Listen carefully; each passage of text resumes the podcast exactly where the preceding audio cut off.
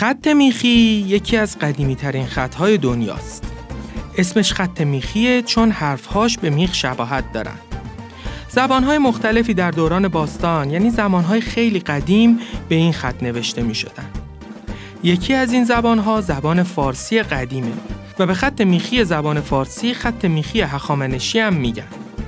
این خط رو داریوش بزرگ از شاهان هخامنشی درست کرد و برای همین بهش خط میخی هخامنشی هم گفته میشه.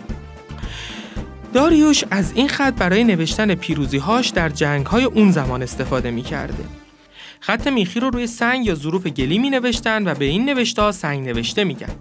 سنگ نوشته های دوران هخامنشی که به این خط نوشته شدن رو هنوز بعد از 2500 سال می‌تونیم در جاهای مختلف مثل تخت جمشید، دشت مرغاب، بیستون، الوند، شوش و جاهای دیگه توی آسیا ببینیم. بزرگترین سنگ نوشته دنیا بیستونه که در نزدیکی کرمانشاه قرار داره. روی این سنگ نوشته به خط میخی هخامنشی و به سه زبان فارسی باستانی، آشوری و ایلامی پیروزی های داریوش بزرگ نوشته شده. از حدود 2300 سال پیش دیگه کسی این خط میخی رو استفاده نمی‌کنه و کم کم مردم دنیا توانایی خواندن نوشته های به این خط رو برای سالهای زیادی از دست دادن. وقتی حدود 500 سال پیش این سنگ نوشته ها پیدا شدن هیچ کس بلد نبود اونا رو بخونه. دانشمندها سالها تلاش کردند تا بتونن این راز بزرگ رو حل کنن. بین خطهای میخی خط میخی هخامنشی اولین خطی بود که دانشمندا تونستن بخونن.